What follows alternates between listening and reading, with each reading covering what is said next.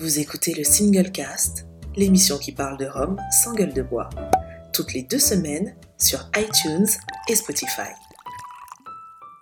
Bonsoir à tous et bienvenue dans cette seconde saison du Single Cast, le podcast qui parle de Rome sans gueule de bois. Je suis là à nouveau pour euh, quelques épisodes tous les seconds dimanches du mois avec mes chers acolytes Géry Gitani, Roger Caroni et Laurent Cuvier. Messieurs, comment allez-vous? Est-ce que l'été s'est bien passé? Très très bien. On a pas... Moi, j'ai passé de bonnes vacances, donc euh, j'ai fait un tout petit peu de vélo, mais j'ai beaucoup mangé, beaucoup bu, donc c'était très bien. Pareil sans le vélo. et, pareil sans manger. Ah, c'est plus étrange par contre. Alors, on, a quelqu'un qui nous a rejoint pour cette émission et j'espère même pour un peu plus durant cette nouvelle saison. Euh, un personnage que dans, dans, dans, le rhum et même dans les spiritueux qu'on ne présente plus. On va y aller sans, sans, sans détour. Madame Christine Lambert, bonjour. Bonjour. Mais qui êtes-vous? Qu'est-ce que vous faites là? Ah, On est très heureux de te compter parmi nous. Comment vas-tu? Eh ben, je vais bien, écoute, mais j'ai pas fait de vélo cet été.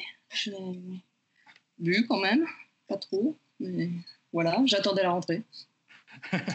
en tout cas, on est super, super content de t'avoir parmi nous. On espère que tu vas pouvoir amener pas mal de lumière sur euh, toutes les bêtises qu'on va dire. On n'en doute pas en tout cas. Et d'ailleurs, le sujet de, cette émission, enfin du moins de l'émission d'aujourd'hui, hein, est inspiré directement d'un dossier que tu as fait dans le dernier Whisky Magazine euh, qu'on a pu lire cet été, qui est le terroir. Le terroir, bien sûr, on parle également de terroir dans l'industrie du rhum.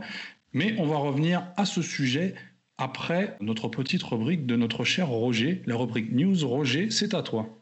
Voilà, donc j'ai essayé d'aller chercher les news récentes. Évidemment, je n'ai pas été chercher celles des deux derniers mois. On avait terminé la fois passée avec Plantation qui, bizarrement, n'avait rien à proposer. Et eh ben voilà, Plantation sort maintenant sept nouveaux extrêmes, je pense. Euh, Christine a pu les déguster, donc il y en a euh, un paquet et ils sont répartis pour plusieurs marchés. Euh, la France, la Belgique, l'Allemagne, les USA, je pense, et le Danemark me semble-t-il. Euh, et ça sort là bientôt. Euh, Mariken, donc c'est un jeune embouteilleur français, je ne sais pas si vous connaissez. Donc il nous avait sorti l'année passée euh, deux petits emboutteillages réduits à Worthy Park et à Foursquare qui étaient très sympas. Et il nous revient là maintenant avec une sélection brute de fût. Cette fois-ci, ce sera un Versailles qui vient de chez Diamond Distillery, qui a été distillé en 2012. Un embouteilleur breton. Voilà. Euh, Nesson débarque avec un VSOP spécial 88 ans, apparemment est très bon, donc on, attend de pouvoir le déguster ici euh, sur le continent. Et il semblerait qu'une version La Maison du Whisky euh, déboule assez rapidement aussi. En tout cas, c'était ce qui était prévu s'il y avait eu un Whisky Live, bon, j'imagine qu'ils ont quand même gardé le jus, euh, vu que le Whisky Live ne se fait pas. donc on verra, ça devrait bientôt arriver. Vélier rattrape le temps perdu vous a ressorti euh, dernièrement, j'ai l'impression que toutes les semaines, il y a des nouveaux TVL qui arrivent. Donc, il y a eu des Monimos, des Single Cask Karukera, Nine Leaves, Privateer. Et il y a des Naissons et des Appleton qui arrivent, euh, plus pas mal d'autres petites choses. Euh, encore Martinique, Depaz nous a annoncé un nouveau blanc parcellaire, le Papa O. Et ça, James va nous proposer un tout nouveau VSOP qui arrive là maintenant aussi. Euh, ces deux découvertes pouvaient être euh, dégustées au Rome Society qui prendra fin ce soir. Donc c'était deux week-ends, le samedi et le dimanche à l'hôtel Monte Cristo de Paris. Euh, donc c'était sympa parce que par rapport à la situation actuelle, c'est la seule chose qu'on avait à se mettre là-dedans. Et Laurent a bien aimé. Donc, donc voilà. Laurent confirme, toujours Laurent. Voilà. Confirme. Et les news de la Belgique, parce qu'il y a toujours des news en Belgique. Rasta Maurice vient de sortir Foursquare 2007 ainsi qu'un Biel 2011. Et Hubert Corman nous prépare trois nouveaux bottlings pour la fin d'année. Donc il y aura un Jamaïcain, un Guyana et un Trinidad. Voilà pour les news que j'ai pu. En, parlant de Foursquare, tu vois, il n'y avait, pas des nouveautés Foursquare également de prévues? Si, il y a eu 142 euh, nouveaux embouteillages officiels chez Foursquare. Donc choisissez celui que vous préférez. Il y a tous les noms. J'ai l'impression que c'est un peu comme les bracelets à la plage. Tu peux trouver le Foursquare avec ton nom. Donc voilà. Moi, c'est le numéro, le numéro 89.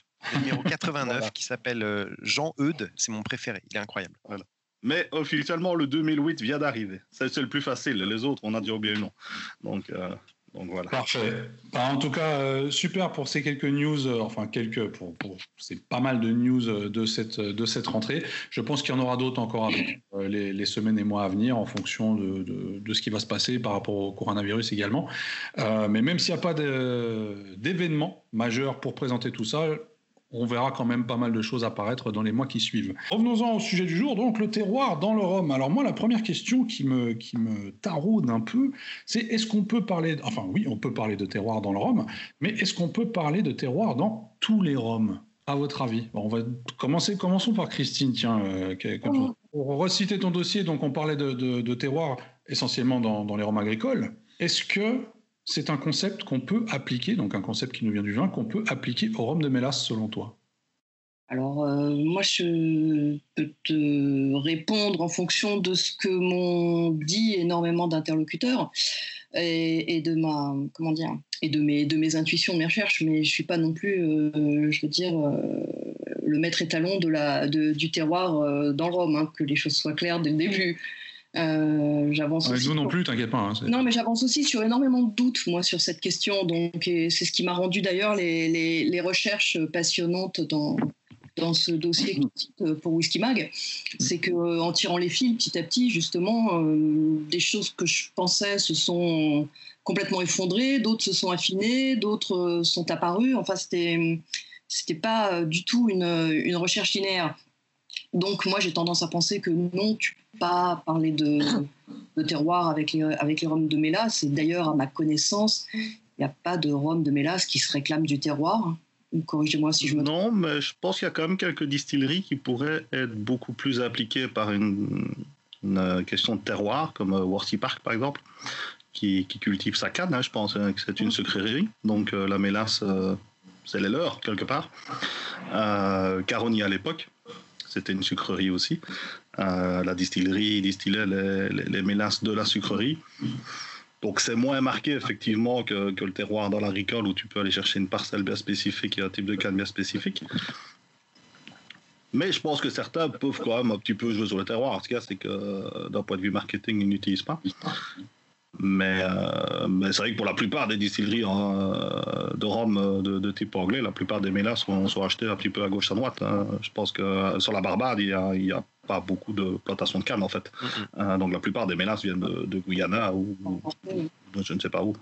Donc, Guyana d'ailleurs, République dominicaine, aujourd'hui. Mm. Alors justement, il y, a, il y, a, ce côté où on se dit le terroir, il faut que ça se goûte justement, il faut qu'on puisse en parler uniquement si ça se goûte. Et de l'autre côté, on peut parler de terroir sans forcément le goûter, comme ça pourrait être le cas dans des rhums de sucrerie, par exemple, parce que euh, effectivement, euh, en fonction de la sucrerie et de la mélasse, bah, on reconnaîtra pas forcément un certain terroir, euh, du moins pas autant que ça peut être le cas dans, dans, dans, le rhum agricole. Donc il y a vraiment ces deux écoles, ces deux, fronts qui se, qui se heurtent un peu quelque part. Non, mais, mais on parle, là, vous parle, on parle de terroir, mais je pense qu'il faudrait déjà définir ce que c'est. Hein, et d'ailleurs, euh, il, y a dans le, j'ai une définition que, Christine a d'ailleurs mis en avant dans son dossier, hein, qui est une définition qui a, été proposée par des gens de l'INAO et de l'INRA euh, lors d'un colloque à l'UNESCO, hein, organisé par l'association de terroir et culture. Et quand on, quand on lit cette définition, je vais vous la lire parce que bon, c'est un peu long on comprend quand même beaucoup de choses. Donc, si vous permettez, je vais, je vais la lire. La, tu peux. définition qui est proposée. Ah, dans une demi-heure, Thierry. OK. Donc, la, définition qui est proposée, c'est deux points. C'est espace géographique délimité, défini à partir d'une communauté humaine qui construit au cours de son histoire un ensemble de traits culturels distinctifs, de savoirs et de pratiques fondés sur un système d'interaction entre le milieu naturel et les facteurs humains. Les savoirs mis en jeu révèlent une originalité, confient une typicité et permettent une reconnaissance pour les produits ou services originaires de cet espace et donc pour les hommes qui y vivent. Les terroirs sont des espaces vivants et innovants qui ne peuvent être assimilés à la seule tradition. Donc, dans cette définition-là, on a quand même beaucoup d'informations. Mm D'ailleurs, la dernière phrase très intéressante, et là, à partir de là, on peut effectivement euh, parler de, de, de, de cette. je veux dire, c'est quand même assez fourre-tout pour les marketeurs et les commerciaux, le terme terroir. Ils y mettent ce qu'ils veulent, alors que quand on lit cette définition-là, on a quand même des aspects qui sont, on va dire, obligatoires. On ne peut pas dissocier le, le, je veux dire, le lieu et ensuite l'histoire et le savoir-faire, et voilà. Mais ce que je trouve intéressant dans cette définition également, c'est le fait qu'à aucun moment on te parle de goût. Ah non, parce que c'est pas parce que c'est c'est pas obligé d'être bon. Hein. Tu peux avoir un truc. Non, non, pas forcément bon, euh. mauvais, mais que c'est-à-dire que le, terroir, que ce soit quelque chose qui doit ah, être reconnaissable au goût. Mais pour la bonne raison, c'est que je pense que fabriquer un produit, en l'occurrence un rhum euh, de terroir, et euh, est-ce que comment dire est-ce que ce rhum a été fabriqué selon, selon des, des, critères de terroir? Et est-ce que ce rhum a le goût de son terroir, pour moi, c'est deux questions totalement différentes. Mhm. C'est pas forcément lié. Et il y a même d'ailleurs des gens, euh, je, cite dans le papier euh, Serge Valentin, mais il n'est pas le seul. Euh, je crois que Lucas Gargano avait à peu près la, même, la, même position, mais là je m'engage peut-être un peu, qui était de dire le terroir, tu le goûtes pas, il n'est pas forcément reconnaissable. Ce qui compte, c'est que toi, tu l'es mis dans, dans, dans la bouteille mais euh, dans ton verre, tu ne le sentiras pas nécessairement. En tout cas, ton produit a été élaboré en fonction d'un certain nombre de, de, règles qui font que ton terroir est, dedans. Après, moi, je trouve, ce que je trouve intéressant dans, cette définition euh, que tout le monde a vraisemblablement oublié, là, hein, normalement, c'est qu'elle est, elle est particulièrement longue, elle est particulièrement euh, complexe, et ça résume bien, j'imagine, euh, enfin pour moi, le fait que tu aies besoin de 10 minutes pour exprimer la notion de terroir euh, dans une définition, ça te dit bien toute la difficulté de, de qu'il y a à appréhender, ce sujet-là. Quoi. C'est, comme disait, comme disait Géry, c'est un mot qui est, que tout le monde, dans lequel tout le monde fout un peu tout ce qu'il veut, un mot valise euh, et, d'ailleurs, chacun y amène sa définition. En réalité, non, c'est pas ça. Chacun n'a pas sa définition du terroir, mais bon. D'ailleurs, c'est un mot qui n'existe qu'en France. Hein. Il n'y a pas de traduction à l'étranger. Euh, c'est vraiment euh, très, ça, vient du vin, mais c'est très français. Ah. Et donc, effectivement, le, le, goût, le goût, effectivement, on n'en parle pas parce que ça fait, ça fait partie de, ça fait partie de, de, ce, de ce tour en fait. Et euh, là où, euh, ce que disait Christine, certains, euh, certains producteurs de, spiritueux et de rhum donc, vont, vont te dire que sans, sans, la main de l'homme, le, terroir n'existe pas. Donc il y a, quand même cette possibilité d'aller vers, vers, vers des goûts que, que l'on recherche, correspondent à, à l'idée qu'on a du terroir.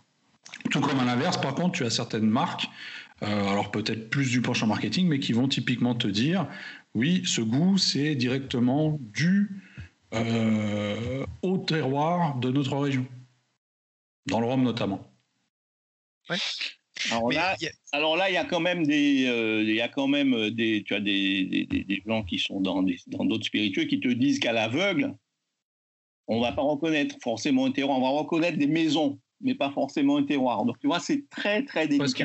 Parce, que pour les reconnaître, il faut déjà les connaître à la base, en fait, c'est ça. C'est-à-dire qu'il faudrait déjà pouvoir les connaître et les différencier à la base avant de pouvoir reconnaître quoi que ce soit et de pouvoir rattacher euh, le goût d'un terroir à un, à un, certain terroir, en fait. Après, quelque part, une maison, c'est quelque part un terroir aussi. C'est des genres différents, c'est des lieux différents. Euh, si tu prends la Martinique, euh, ils sont quand même pas tous au même endroit.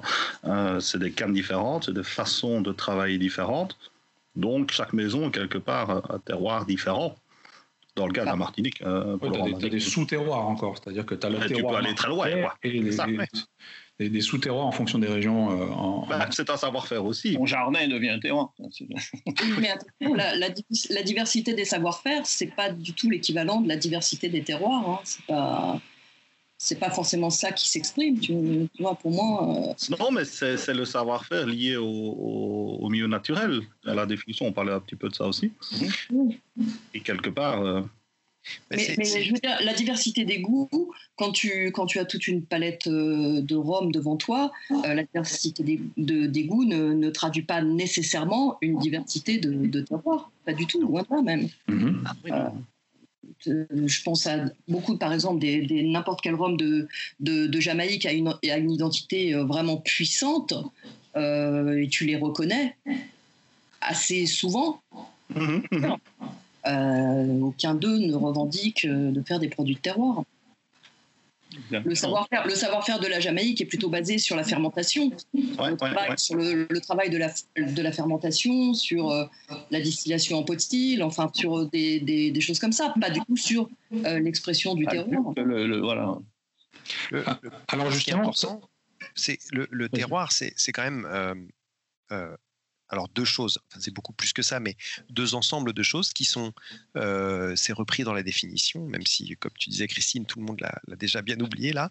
Euh, c'est l'ensemble des conditions euh, géographiques, climatiques, euh, etc. d'un lieu délimité et voilà le sol bien sûr et les, et les pratiques humaines qui ont été associées.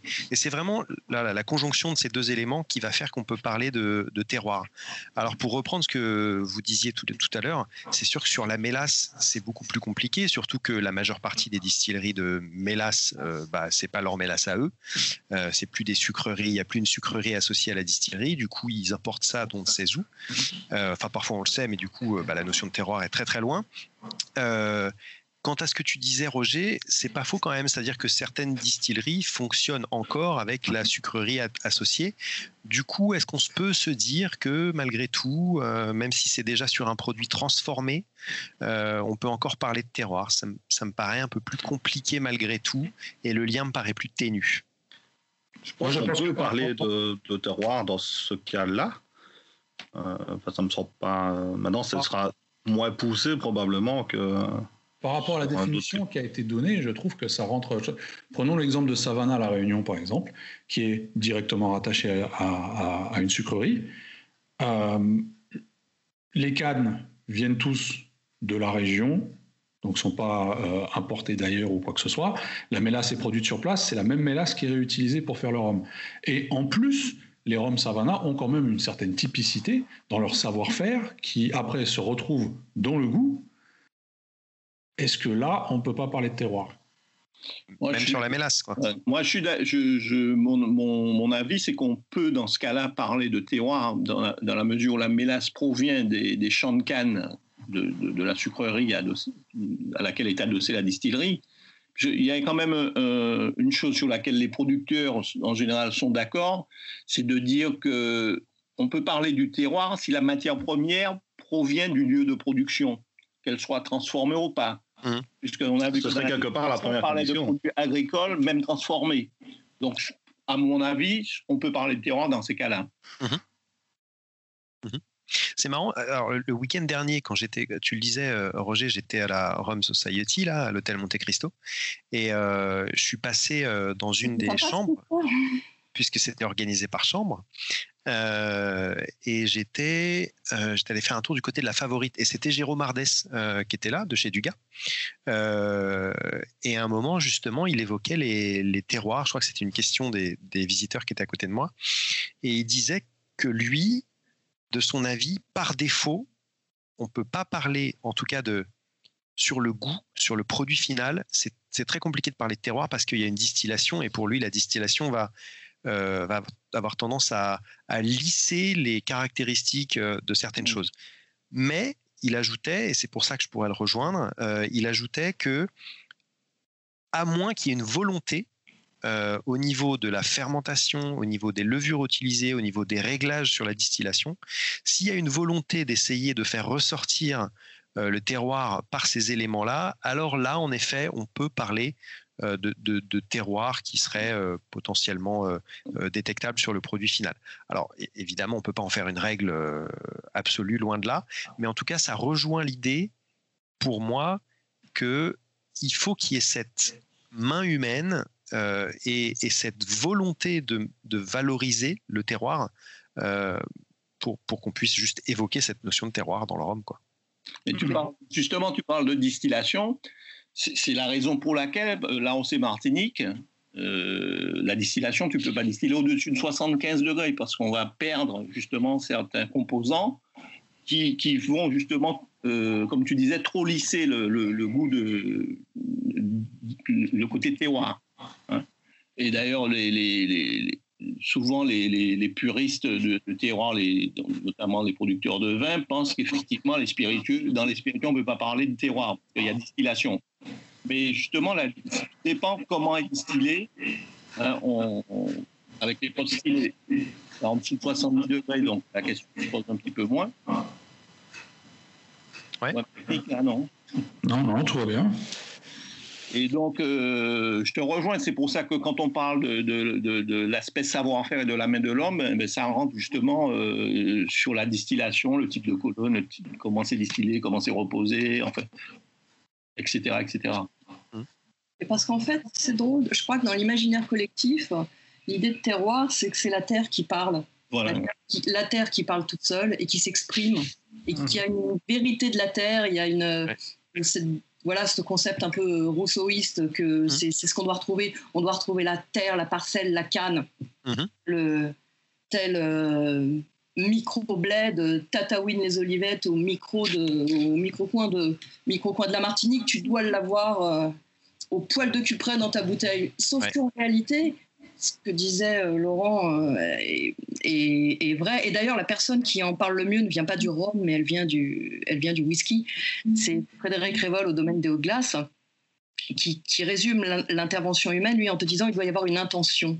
Si tu n'as pas l'intention de, de, révéler euh, ton terroir, la typicité de ton terroir, si tu n'as pas cette intention-là, ben, tu ne feras pas un produit de terroir, un whisky de terroir, un de terroir, etc. Après, tu peux avoir cette intention et néanmoins que ton produit passe à côté. Ça, c'est, encore un autre problème. C'est encore, c'est encore euh, une autre question. Mais dès lors que tu as cette notion d'intention, toutes les étapes de la production ensuite vont emmener ton terroir dans plein de directions différentes. Tu vas être amené à prendre des décisions à, chaque, à chaque, à chaque valve que tu, que tu pousses, à chaque, à chaque bouton sur lequel tu appuies au moment de la fermentation, tes choix euh, vont emmener ton terroir dans une direction ou dans une autre, euh, selon que tu vas choisir une fermentation plus ou moins, euh, plus ou moins longue ou courte ou, tel type ou tel autre type de levure. Mhm. au moment de la distillation, bien, bien entendu, ça tu, tu, tu viens de le dire, selon ton outil de distillation, selon ta vitesse, selon ta température de coulage, selon énormément de choses, là aussi ton terroir, tu vas l'emmener dans une direction ou dans une autre. Mhm. Puis ensuite, quand on va passer à l'élevage sous bois, alors là, je te raconte pas, quoi. Tu vois, tu as, un rhum blanc encore, tu te dis, bon, allez, je sens bien la canne, etc. Mais dès lors que tu commences à sentir un boisé euh, qui te tabasse le jus, il est où ton terroir là-dessus? Vas-y, quoi. Ouais, ou que tu vas alors ça dans un truc à contenu Porto. Là aussi, c'est un choix. C'est un choix que le producteur est amené à faire à tellement de, comment dire, à tellement d'endroits de la chaîne de production que le, terroir. Euh, pour moi, a posteriori, c'est vraiment une vision humaine, une interprétation humaine. Hein. clairement, clairement. Ah, alors justement, on a, on a les producteurs de vin, eux, qui disent donc que, voilà, souvent le terroir s'arrête euh, euh, au moment de la distillation. D'autres qui vont plus loin. Là, on parlait justement de l'élevage sous bois. Où peut-on situer éventuellement la limite du terroir? Dire, le terroir peut, selon vous, aller jusqu'où Je dirais à Partir de, de, de quelle limite est-ce qu'on ne peut plus considérer un produit comme un produit de terroir? Ça s'arrête limite euh, au vieillissement. Tu vas mettre juste avant. Le, fait de d'aller chercher euh, divers fûts qui viendraient euh, un petit peu partout, comme ça pourrait se faire. Alors, attends, je, je, te coupe là. Imaginons qu'on ait un fût produit avec du bois de la forêt d'à côté. Oui, mais dans ce cas-là, là, tu pourrais, si tous tes fûts venaient des bois de la forêt d'à côté ou en tout cas de la région, tu pourrais te dire, on continue dans un, esprit terroir. Maintenant, on sait bien que la plupart du temps, les fûts, surtout dans le rhum, ils viennent un petit peu partout, suivant un petit peu euh, euh, les, décisions, soit économiques euh, ou soit les, opportunités que les gens ont eues. Donc il y a beaucoup de fûts, cognac, bourbon, ah, certains qui font des finitions. Les forêts de chêne aux Antilles, c'est. Ah oui, il y en a un peu moins, ça c'est sûr. non, mais je veux dire par là que les, les, les, les possibilités, ils viennent pas tous du même endroit. Tu vois Donc, je veux dire, mhm. tu, tu, peux vraiment avoir des typicités euh, totalement différentes que tu fasses vivre dans un type de flux N'oublie pas que dans la définition de terroir, il y a les usages, il y a, les, il y a, il y a, le côté culturel. Donc, c'est pas simplement non plus. Euh, euh, historiquement, les fûts, ils n'ont jamais été euh, faits aux Antilles, dans la Caraïbe. Ah Pour moi, les, les, fûts, les, fûts, tu te dis que ça fait partie de l'outil de production, hein, de ce côté-là, au même titre que l'alambic. tu ne demandes pas que l'alambic soit, soit chaudronné. Euh, ah, c'est sûr. Mais je trouve que la plupart des fûts qui ont déjà contenu autre chose te retransforment encore plus ton produit initial, tu vois. Euh, si tu as un ex-fût de chéri bah, ou un ex-fût Madère ou un ex-fût euh, tu vas retrouver une autre typicité. Il, me semble que parce que j'étais assez de cet avis, c'est-à-dire que pour moi, c'était, il y avait le terroir, euh, et avec toujours avec cette, idée derrière que tu dois pouvoir le, le découvrir dans la bouteille, enfin voilà, lui donner une identité, un goût. Euh, mais en fait, cette idée que, et du coup, comme toi, je me dis, bah, il y a le rhum blanc, et en effet, le rhum blanc, c'est ça qui va exprimer le terroir. Mais si on dit ça, pour moi, ça oublie une partie de la, de la définition, euh, puisque le rhum blanc, on, on, retombe sur cette idée de, de, c'est la nature, c'est la terre, c'est cette canne mmh. euh, qui, qui, donne cette typicité. Mais en effet, le vieillissement, c'est juste une autre manière d'emmener son terroir ailleurs. Alors c'est marrant ce que tu disais, Christine, parce que cet été, euh, parce que je vais vous raconter ma vie, mais j'ai de la famille en Isère, et euh, du coup je suis allé les voir et je suis passé au domaine des Hautes-Glaces. Euh, j'avais l'occasion et alors c'était pas du tout le patron qui était là. C'était un stagiaire tout à fait sympathique et même dans la manière dont il expliquait les choses, on comprend bien qu'il y a cette intention et qu'il y a cette volonté et même jusque dans le vieillissement. Euh, de, retranscrire euh, cette identité. Euh, bon, alors certes, après, quand on remplit un fût de vin jaune fraîchement vidé, on peut se demander si ça va pas avoir beaucoup d'impact. Mais la plupart de leurs fûts, c'est des fûts roux qui donnent pas tellement d'impact sur le, qui n'ont pas tellement d'impact sur le jus. Alors c'est même encore plus complexe que ça, parce qu'en fonction de la céréale qu'ils traitent, puisque eux ils distillent toutes sortes de céréales vraiment, le, le, choix des fûts se fait pour emmener une céréale dans, une direction, tu vois. Donc, euh, ces orges euh, dont il dit qu'elles sont plus délicates, etc., il les emmène vers un, type de fût avec un type de chauffe. Mais en revanche, les rails, les seigles, plus robustes, etc., euh, ont d'autres types de fûts, d'autres types de chaînes, etc. C'est vraiment, c'est pensé. Mais, comme je le disais, c'est une interprétation et c'est la sienne. C'est la sienne. C'est clair, Mais derrière, mais derrière les, les, grands roms, tu as souvent des grands créateurs, tu as, as, une vision, tu as quelqu'un qui. Euh, as quelqu'un qui. Voilà, qui. Quelqu'un ou, toute une lignée de personnes, quoi, qui ensuite respecte, respecte une identité. Euh, pas forcément liée au terroir d'ailleurs. Hein. Après, ça, Il y a un blanc. Il n'y a, que des blancs, il n'y a pas de blancs. Tu t'es endormi, mais moi Il n'y a qu'un seul noir. Je suis là, je suis là. J'ai eu des problèmes de son, c'est tout. Euh, par, par, rapport à, à, une autre question que je me pose, du coup, euh, toujours en, en m'adaptant à cette, à cette définition que nous a citée Jerry, euh, on, a pas mal de, contextes, on en a parlé dans des émissions précédentes, euh, pas mal de guéguerres pour l'instant qui se font pour la mise en place de certaines IG. Euh, on retrouve également euh, des AOC, des DOP, tout ça, tout ça. Est-ce que on peut automatiquement lier un terroir à ce type d'appellation ou pas? Alors j'imagine que dans le cas de la Martinique, on va dire que oui, parce que le terroir martiniquais est quand même extrêmement lié et revient même dans, euh, dans l'AOC. Maintenant, est-ce que ça peut être le cas ailleurs? Je sais qu'on parlait de la Jamaïque tout à l'heure, euh, la Jamaïque qui a quand même une IG. Euh, est-ce qu'on peut automatiquement lier les deux? Non. Voilà, C'était ma, ma, réponse. Merci, Laurent. de rien. Non, non, non, pas tous en même temps. Non, d'autant plus que, enfin, en Martinique, euh, tout le monde ne fait pas de l'AOC non plus. Donc, est-ce que les maisons qui font pas de l'AOC, est-ce qu'on peut parler de terroir? Enfin, tu vois, le, la dénomination, ou les indications euh, euh, légales d'air géographique ne garantissent pas forcément, et l'absence d'IG, d'AOC, etc., ne, ne garantit pas qu'il n'y a pas non plus de notion de terroir. Mmh. Alors certes, ça peut être un indice. Déjà, les trois quarts des IG n'exigent pas que la matière première soit locale, hein, si je ne m'abuse. Déjà, ouais, donc déjà avec ça, c'est déjà, biaisé. Quoi. Ce qui est quand même un préalable. Dans le cas de la Barbade, si on discute de la Barbade avec euh, le conflit actuel, c'est déjà pas possible. Donc euh, là, le terroir, tu, l'exclus hein, avant même de parler d'IG ou de quoi que ce soit. Mmh.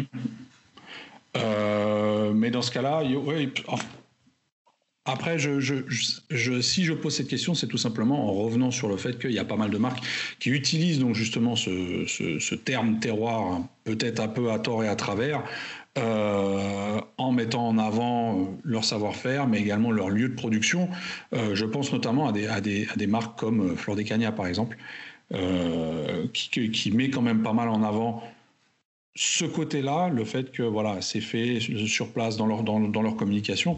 Euh, pareil au Guatemala pour Zacapa, où euh, on va vous dire que voilà, le truc est fait euh, en altitude, etc., etc ça, ça et, que, que, parlent pas de terroir. Ils parlent pas de terroir hein, dans leur communication. Oh, non, je pense pas. Ils parlent pas de terroir. Genre, enfin, moi, j'ai jamais entendu euh, Zacapa parler de terroir ou fleur de canyon, tu vois. C'est euh, et tu peux être euh, et tu peux être en plus parfaitement, on va dire, locavore entre guillemets, tu vois, essayer de faire des choses très localement sans chercher à exprimer ton terroir. Voilà. Mhm tu peux avoir, voilà, tu peux avoir le côté. Si le tu côté... comme 20 grammes de sucre dans la glotte, à ton terroir, déjà, tu vois, tu vas. C'est-à-dire que tu peux avoir le côté régional, local, sans, sans que ce soit terroir. C'est ça. Mm faire la différence entre régional, un produit local, un produit régional, et pas forcément un produit de terroir. Mais, mais je rejoins quand même. Alors même si euh, en effet les marques que tu citais, Benoît, euh, n'utilisent pas le terme, mais c'est pas pour moi, elles vont un peu plus loin que le côté euh, juste local. C'est-à-dire que comme dit Benoît, c'est une variété de cannes, c'est une altitude, c'est des conditions géographiques, mais c'est aussi les techniques humaines, les techniques humaines derrière. donc on, arrive presque sur la définition du terroir sans qu'ils la donnent. Euh, mhm. En tout cas, c'est la manière dont ils vendent leurs produits. Alors après, ça veut quand même dire sur Flore de Cagna, quand tu goûtes leur rhum, bah leur, leur, canne et leur terroir, ils ne doivent pas avoir tellement de goût. Donc euh, c'est vrai, ils le disent pas, mais, euh, mais la manière dont ils le vendent, ah, ça fait quand même penser à notre euh, définition du terroir. Ah parce que tu, peux, tu peux quand même donner du contexte sans, euh, sans te revendiquer euh, du terroir. Tu vois, en whisky, tu vas dire ta distillerie est située dans tel type de climat, etc. fait vieillir de telle façon, etc. Tout ça, c'est des éléments de, de contexte, pas forcément du terroir c'est vrai que comme ils le nomment pas, ça manque peut-être de cette volonté qui est, qui est nécessaire. Ouais, je vois ce que tu veux dire. Après, peut-être qu'ils ne, ne, le nomment pas parce qu'ils n'ont pas le terme dans leur langue. Non, non ils ne le nomment pas, mais ils le définissent. C'est ça. Après, c'est parler de terroir, ça reste quand même de la production de, niche. Hein. Le jour où le jour où tu veux passer à une à une énorme échelle de, de production, c'est quand même un peu compliqué à soutenir hein, cette notion. Mmh, clairement. Alors, ah le dernier point que je voulais aborder avec vous avant de clôturer cette émission, c'est le prix du terroir. On a euh, notamment dans l'interview que tu as fait euh, pour le domaine des hautes glaces, euh, on a mis en, avant le fait que Frédéric Révol donc vendait ses produits plus chers, tout simplement parce que ses coûts de production étaient plus chers également. Et je voulais un peu avoir votre position par rapport à ça.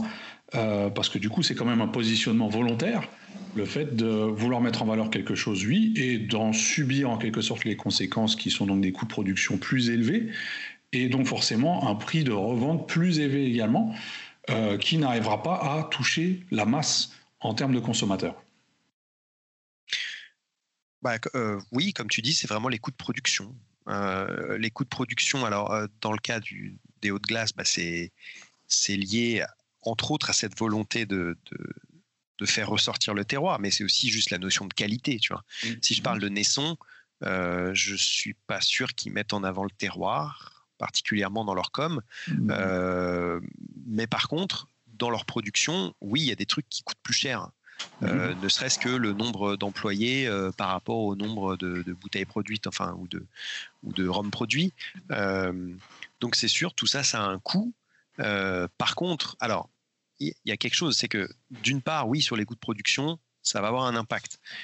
Mais il y a aussi, et, plus simplement, de plus en plus cette notion de terroir qui, euh, comme vous le disiez plus tôt, il est, il est euh, un peu galvaudé et utilisé à toutes les sauces par certains. Et il y a clairement, et sans, sans aucun doute, hein, c'est pas une découverte, mais le côté euh, marketing, le côté argument, argument de vente, mm-hmm. autant que, autant, alors j'allais presque dire autant que le bio peut l'être même si c'est différent. Euh, mais en tout cas, par certains, il est clairement utilisé juste comme un, voilà, un nouvel argument euh, pour, pour vendre leurs produits. Mhm. Mais, ça, c'est pas nouveau, c'est pas que dans le rhum, hein, ça se passe dans Non, mais j'ai envie de te dire que dans, le vin, d'où ce terme tire son origine, euh, les gens qui ont, qui ont commencé à parler de terroir, c'était pour en faire un argument de qualité. Quand on parle, quand on parle d'appellation, quand on parle d'AOC, c'est pour en faire un argument de qualité. C'est pour sous-entendre aux consommateurs, euh, ce produit-là, il est, il est bon, il est meilleur. Mhm. Donc, euh, ça reste du marketing quelque part. Bien sûr, c'est du marketing aussi, mhm. aussi. Aussi, parce que ça peut être aussi une volonté de, d'une équipe de mettre en avant certaines choses. Euh, dans n'importe quel produit, pas seulement dans le rhum, c'est que tu vas sous-entendre, alors que c'est loin d'être vrai, que, que ton produit va être meilleur que l'autre. voilà, Tout à fait. Euh, bon, alors que moi, je pense qu'il faut quand même bien, bien détacher la notion de qualité de celle de terroir, bien sûr. Ah, les tu peux avoir quelque chose euh, à fond dans le, concept du terroir et mal fait. Il n'y a pas de, a pas de raison. Pardon? Ça peut être mal fait. C'est pas parce qu'on met en avant un terroir que ce sera bien fait. Je veux dire, ça veut pas dire charrette. ça, peut même être, ça peut se revendiquer du terroir, ça peut être bien fait et ça peut ne pas être bon. C'est possible aussi. C'est ça. Également. bien sûr. et du coup, euh, ah oui, et si les produits sont euh, euh, bien, bien plus chers, euh, mais que le consommateur s'y retrouve pas au niveau du goût, ça risque d'être compliqué pour le, le, producteur. Et, parfois, même au niveau du consommateur, ça peut être aussi un, choix et pas juste du statif que d'aller vers une distillerie qui, honnêtement, défend, défend ou défend, je sais pas si c'est le terme, mais veut mettre en avant un terroir c'est un peu le cas, comme tu nous le disais tout à l'heure, avec euh, la nouvelle cuvée Papao de chez De Base, mhm. qui, euh, malgré la mise en avant d'un terroir, etc., euh, tu ne l'as pas apprécié. Voilà. C'est pas oh là là raccourci raccourci. J'ai dit que elle ah, était meilleure que j'ai dit qu'elle était meilleure que la cuvée de la montagne, voilà, mais que elle ne m'avait quand même pas convaincu malgré ses agrumes très présents. C'est ce que j'ai entendu. Bah tu sais quoi, tu pourras le lire très bientôt dans mon article. Bon, bah, je pense qu'on va s'arrêter là-dessus. Euh, comme de toute façon, en plus, Laurent a dit qu'il n'aurait plus de notes de dégustation, de conseils de dégustation pour nous, du moins pas aujourd'hui. Ouais, euh, j'ai pas envie. Donc voilà. pour notre émission. Moi, je vous remercie d'avoir participé à cette émission. Je remercie Christine également pour sa présence. Et euh, vous, chers auditeurs, avez-vous des questions concernant le terroir? Qu'en pensez-vous? Vos avis, vos réactions par rapport à cette émission? N'hésitez pas à les laisser dans les commentaires sur les réseaux sociaux, Facebook, Instagram, etc. etc. Et surtout d'écouter, de partager cette émission et de laisser une petite note également, une petite étoile ou quelque chose euh, sur les différents réseaux sur lesquels vous pouvez l'écouter, donc iTunes, Spotify et YouTube. Moi, je vous dis à dans deux semaines. Je vous souhaite une fin de soirée. Bah, pareillement, bon appétit à ceux qui vont manger. Merci. Et à bientôt. À très bientôt. Vous venez d'écouter le Single Cast, l'émission qui parle de Rome sans gueule de bois, toutes les deux semaines sur iTunes et Spotify.